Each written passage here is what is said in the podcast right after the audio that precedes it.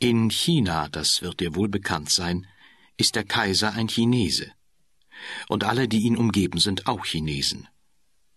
Es sind nun schon viele Jahre her, aber gerade deshalb ist es der Mühe wert, die Geschichte zu hören, denn man vergisst sie sonst.